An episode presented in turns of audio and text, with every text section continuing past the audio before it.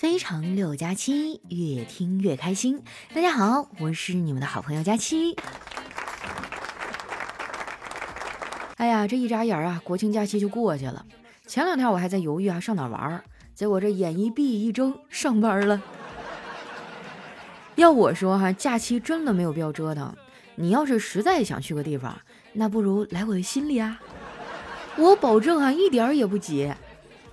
我真的觉得哈，国庆假期出去玩挺累的。丸子却不这么认为。放假前一个礼拜哈，他就开始做计划了，兴奋的不得了啊，走路都蹦高那种。我就不是特别理解啊，就问他，丸子啊，好不容易放个假，在家待着多好啊，是手机不好玩，还是床不舒服啊？干嘛出去人挤人呢？丸子啊，冲我翻了个大白眼儿，说：“佳琪姐，你没人约就直说。”哎呀，真的是扎心了哈！我真的太惨了，没人约就算了，家里家外的还一堆事儿，都放假了，我还忙得脚打后脑勺呢。我觉得这个事儿吧，主要赖我们领导。哎，我就纳闷了，我们俩是不是犯冲啊？他总能轻易的把我的生活搞得一团糟。说到这个啊，你们知道怎么用一句话毁掉一个人的十一假期吗？很简单哈，你就跟他说，这个活儿不着急啊，你十月八号早上给我就行。说实话啊，有的时候我觉得领导还不如甲方爸爸呢。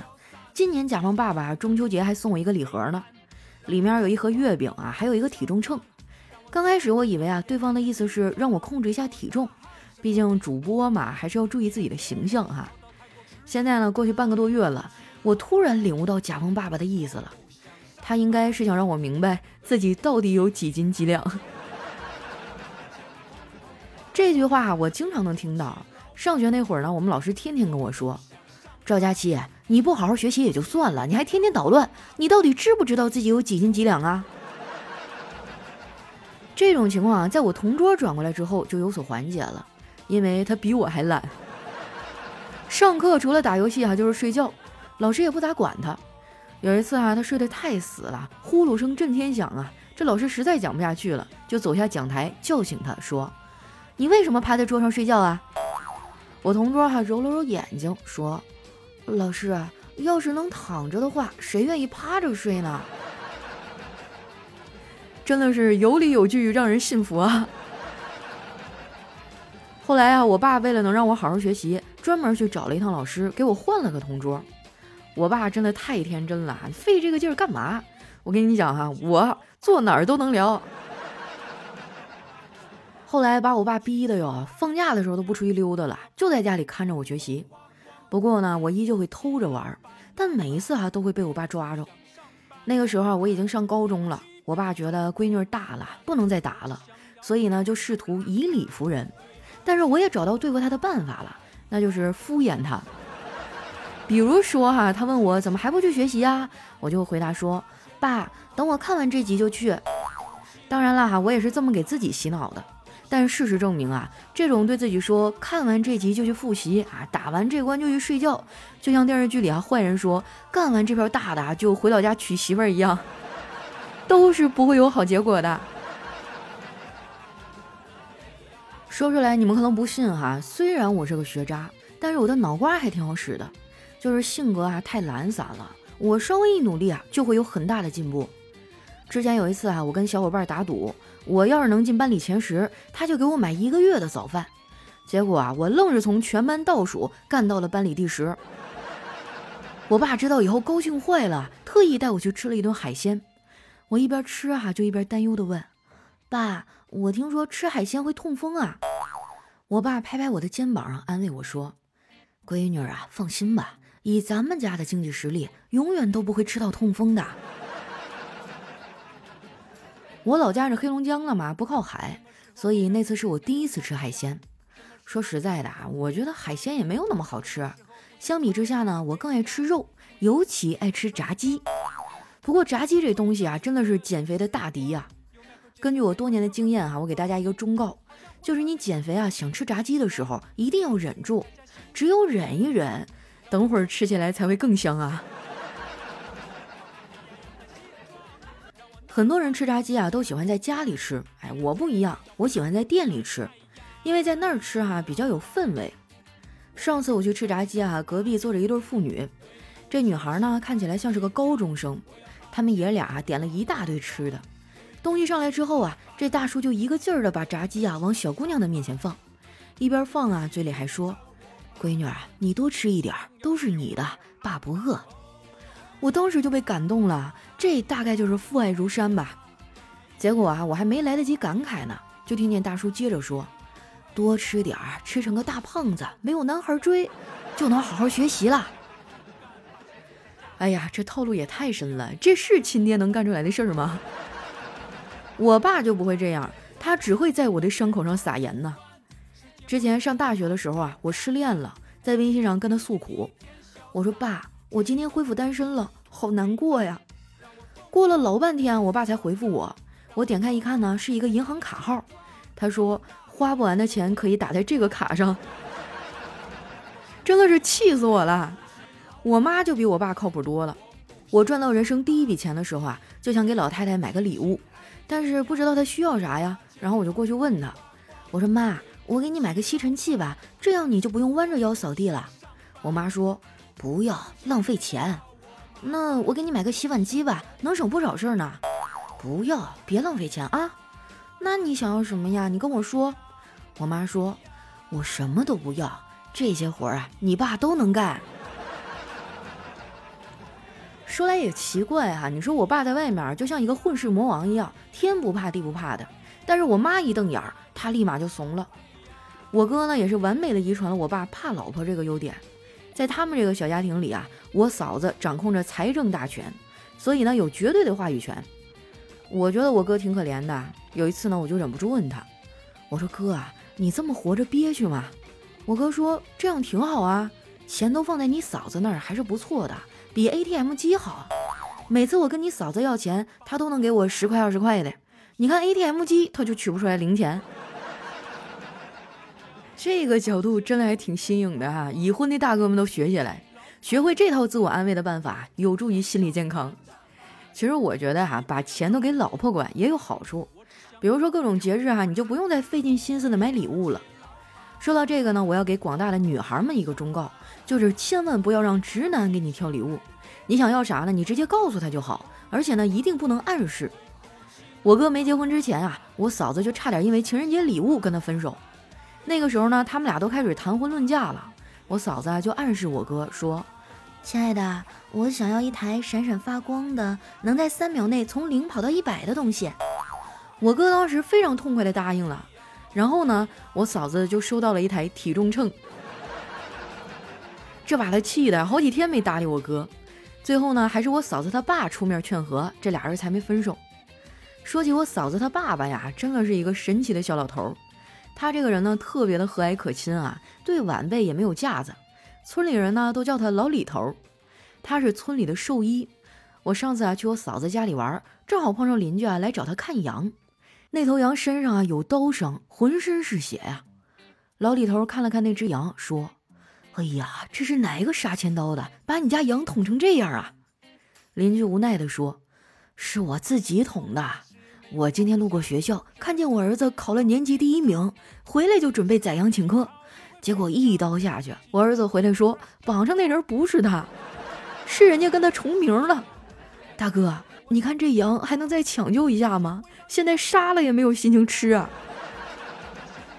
这也太好笑了，当时我就没憋住笑出了声儿。不过呢，我还挺喜欢农村这个氛围的，恨不得全村人都是亲戚，大家都很熟悉啊，没事开开玩笑也不会有人当真。不像大城市啊，人情淡漠，特别是在职场。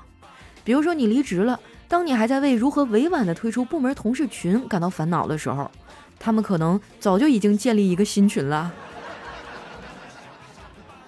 人类的感情是很复杂的。真的不能把自己的喜怒哀乐啊建立在别人的身上，这样你会很难受的。我现在就想通了，谈恋爱不如搞钱，最起码钱不会背叛我，而且钱本身呢就能带来很多快乐。比如说啊，可以放肆的买买买。最近节日比较多嘛，我买的东西也多。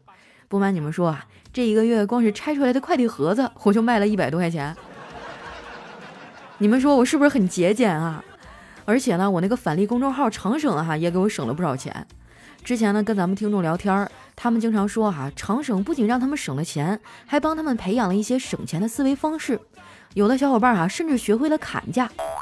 我觉得呀，大家赚钱都不容易，勤俭持家总归是没有错的。想省钱的朋友啊，可以关注一下这个返利公众号，名字叫长省，长是经常的长，省是省钱的省。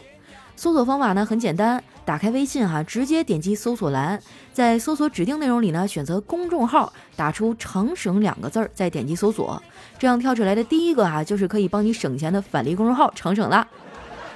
一定要搜公众号哈，要不然你找半天。关注完之后呢，最好把它置顶一下，因为现在公众号太多了，像这种实用型的公众号就得单拎出来，要不然你用的时候呢找不着。平时还好啊，有活动要抢单的时候找不着就会特别着急，多影响购物时的心情啊，对不对？这一招呢还是丸子教我的，感觉这个返利公众号啊就好像是给他做的，一天打开八百次，我做梦都没有想到哈，我最大的客户居然是丸子。不过这个大客户有时候还挺烦人的。前段时间呢，叨叨去外地学习，丸子就搬过来跟我一块住了几天。现在叨叨回来了，他立马就抛弃了我，奔向了男朋友的怀抱。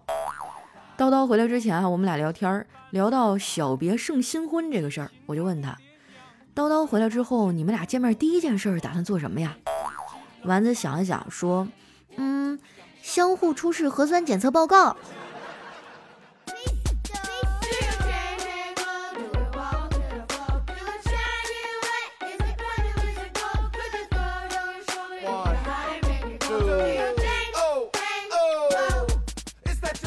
一段音乐，欢迎回来，我是你们的懒朋友佳期。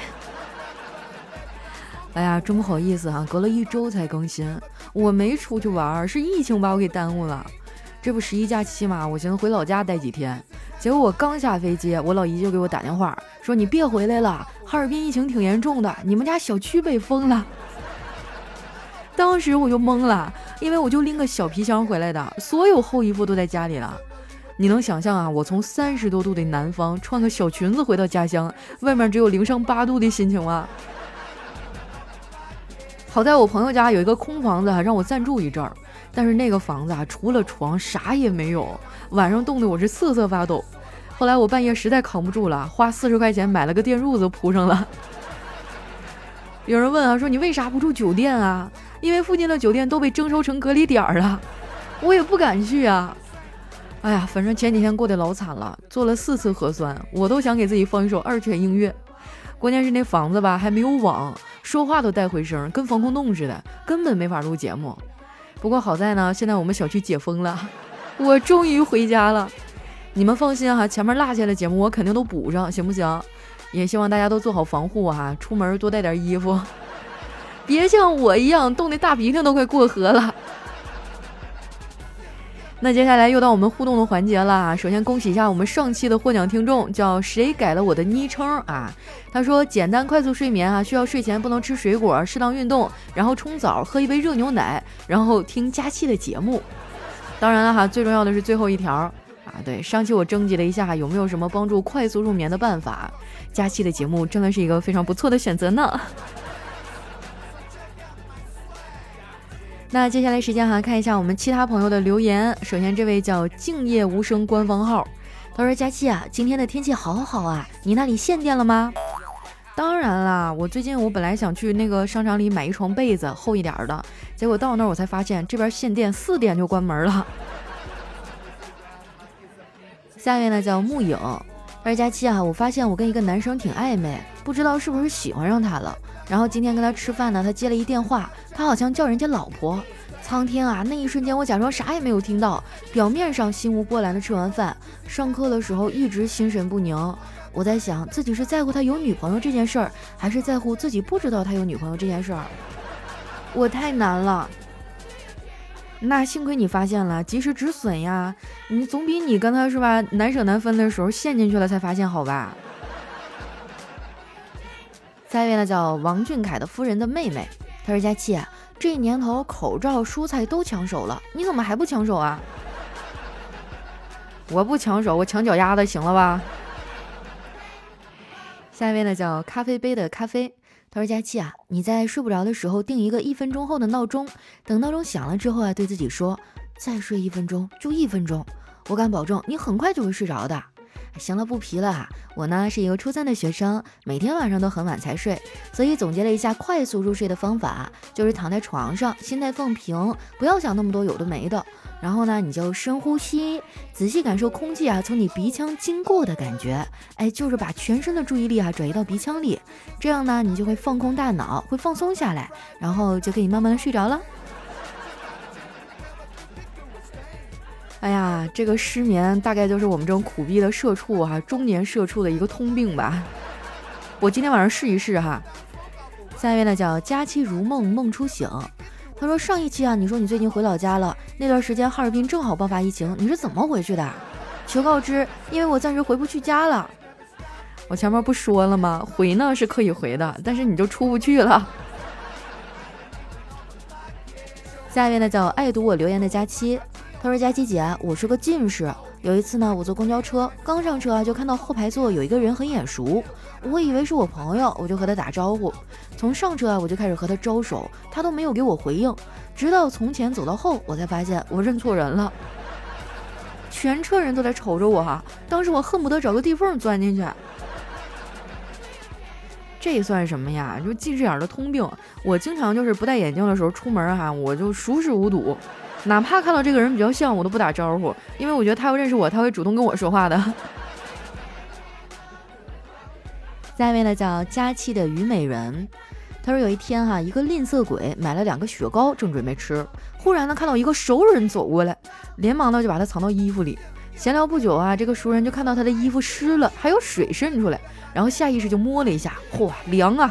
就问他怎么了，那个吝啬鬼回答说，啊。最近身体不舒服啊，出冷汗。你这哪是出冷汗呢？你这是出冰汗呢。下一位呢叫佳期的雨欣，他说今天体检抽血排了好长时间的队，到我了。护士妹子呢看看我的右臂找不到血管，说：“大哥平时不怎么运动啊？”我果断换成了左臂。护士妹子来了一句：“哟，大哥原来喜欢用左手啊。”哎，我听说就经常使用一只手的话，可能会出现那种麒麟臂的情况，就是一边特别粗壮，另一边就嗯比较弱小，真的吗？所以建议大家以后做运动的时候，尽量两只手互相用一下哈，左右互搏嘛。下一位呢叫谐音梗就是好笑，他说唐僧师徒啊西行取经，途经一片深山密林，突遇强盗大喝：“此路由我开！”此。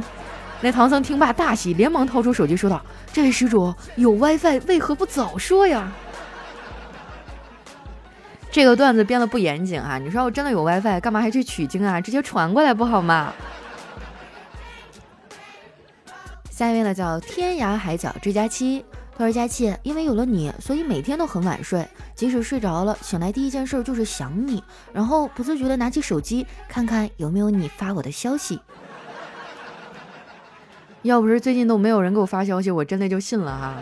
你们这帮人就在嘴上忽悠，一个个口口声声说喜欢我，最后还不是娶了别的女人？哼！下一位呢叫八卦小天才，他说一大早上班哈，就听见同事们在议论。甲说：“我昨天啊，看见咱单位领导去了男性专科医院。”乙说：“哈，那肯定是得那种病了。”丙说：“早就听说他在外面乱搞了。”当时我就愤怒了。喂，你们别这么八卦行不行？他们终于住嘴了。我点上一颗烟，思绪半天，然后请了个假，直奔医院。哇，那你们这办公室的关系比较复杂呀。下一位呢，叫随处流浪的风筝。他说有一对老夫妻哈，到了结婚二十五年的纪念日，这妻子发现丈夫的抽屉里啊有鸡蛋和两万五千块钱。妻子问其原因哈，丈夫内疚的说。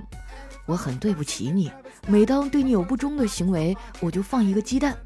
然后妻子想啊，这二十五年中只有五次，哎，可以原谅。于是又问，那么这两万五千块钱是怎么回事呢？丈夫说，鸡蛋多了就拿去卖呗，换成钱存在这儿。那你这体质挺好啊，两万五千块钱能买一车的鸡蛋吧？下一位呢叫真理，总是掌握在老婆的手中。他说我老婆爱干净啊，隔三差五就会搞一次大扫除，每次都是忙得不亦乐乎。其实呢，我真的很纳闷啊，她怎么就这么爱干净呢？直到有一天，我在一本书上找到答案。据科学家分析，百分之八十以上的妻子啊，喜欢搞卫生的原因是可以找到丈夫的私房钱。或者呢，还能发现丈夫是不是和其他女人有私情。最重要的一点是，这样做起来名正言顺，在外人和丈夫看来呢，只能称其为勤劳。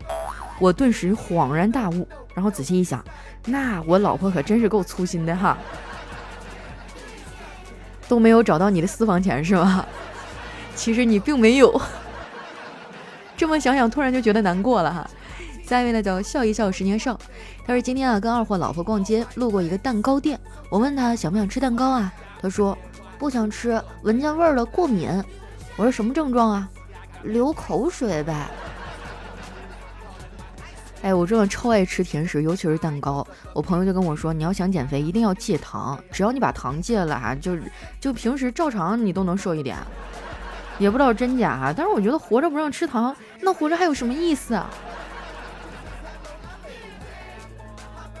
下一位呢叫月夜，他说姐姐家的小丫头五岁了，有一天放假呢，我去他们家玩，看到她在吃糖，因为她正在长牙嘛，所以吃糖不太好，我就骗她，琪琪吃多了糖不好，长大以后会很丑很丑的。